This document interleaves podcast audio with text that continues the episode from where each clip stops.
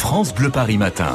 C'est le printemps, c'est le retour des fêtes foraines. Euh, D'ailleurs, la foire du trône, vous le disiez, Alexis ouvrira Oui. ses portes vendredi. Des fêtes foraines, il en existe donc depuis très longtemps à Paris. Alexis, Oui. vous nous faites découvrir trois de ces fêtes foraines parisiennes disparues. Alors imaginez, imaginez Miguel, Oui. on est à Paris, on est en 1730. C'est donc euh, le roi Louis XV hein, qui règne sur la France, et c'est là que va naître le premier parc de loisirs de France, Mhm. baptisé les Tivoli. Ça va durer 112 ans. C'est le maréchal de Richelieu en fait qui le fait construire euh, dans le 9e pour ses divertissements personnels. Mhm. Alors au début, c'est surtout en fait un lieu de libertinage pour la bonne Ah. société parisienne. On y organise des repas en tenue d'Adam. Bon bah des soirées naturistes hein quoi. Euh, Louis XV vient d'ailleurs y souper avec la Pompadour. Alors tout nu ou pas, on ne sait pas. Euh, mais euh, voilà, petit à petit, on va y installer des manèges, des montagnes russes, une grande roue, et puis on va y tirer les tout premiers feux d'artifice. On va y installer un skating, une grande piste pour patins à roulettes. Et puis bon, ça c'est un peu euh, un peu moins bien. On importe d'Angleterre le tir au pigeon. En 10 ans, 300 000 pigeons Non. seront tués euh, au Tivoli, euh, qui fermeront définitivement en 1842. Poule Ce matin, on vous parle de ces fêtes foraines parisiennes qui ont marqué l'histoire et qui n'existent plus aujourd'hui, Oui. comme, Alexis, Magic City. Oui, Magic City, c'est le premier véritable parc d'attractions en fait de France, euh, car les Tivoli c'était plus un, un parc de loisirs. Là, c'est un vrai, un vrai parc d'attractions créé en 1900 par Ernest Cognac, qui était déjà propriétaire de la Samaritaine. Alors, on, on est euh, quai d'Orsay, en face du pont de l'Alma. Il est destiné principalement aux adultes, ce parc d'attractions. Il y a tout, il y a des spectacles, des, des, des restaurants, des balles, des cabinets de curiosité.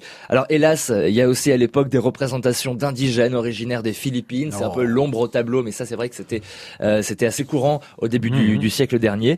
Euh, on y organise aussi des, des balles de travestis qui étaient ultra populaires à l'époque, avant de finalement de les interdire. Magic City va fermer en, en 1934.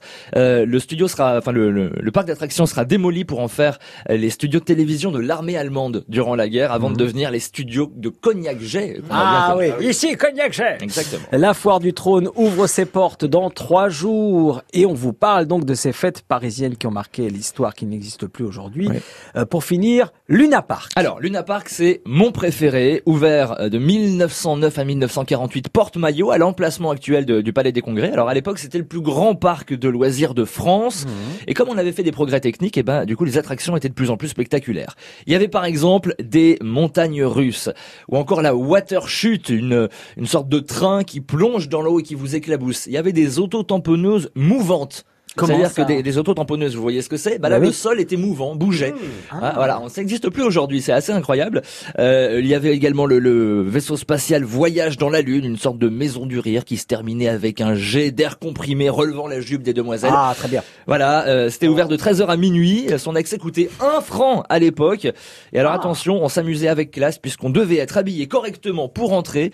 Euh, les dames devaient porter des robes et les messieurs, les messieurs des costumes, chemises à col, cravate. Mhm. Euh, tout ça, ça a fermé pour euh, après la guerre en 1948.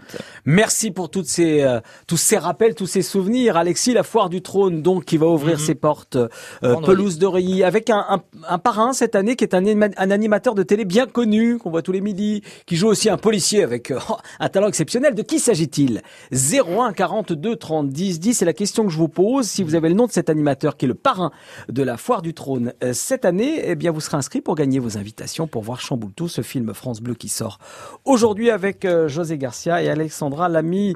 Bonne chance à vous 01 42 30 10 10. Dans un instant, l'essentiel de l'info avec Noé da Silva.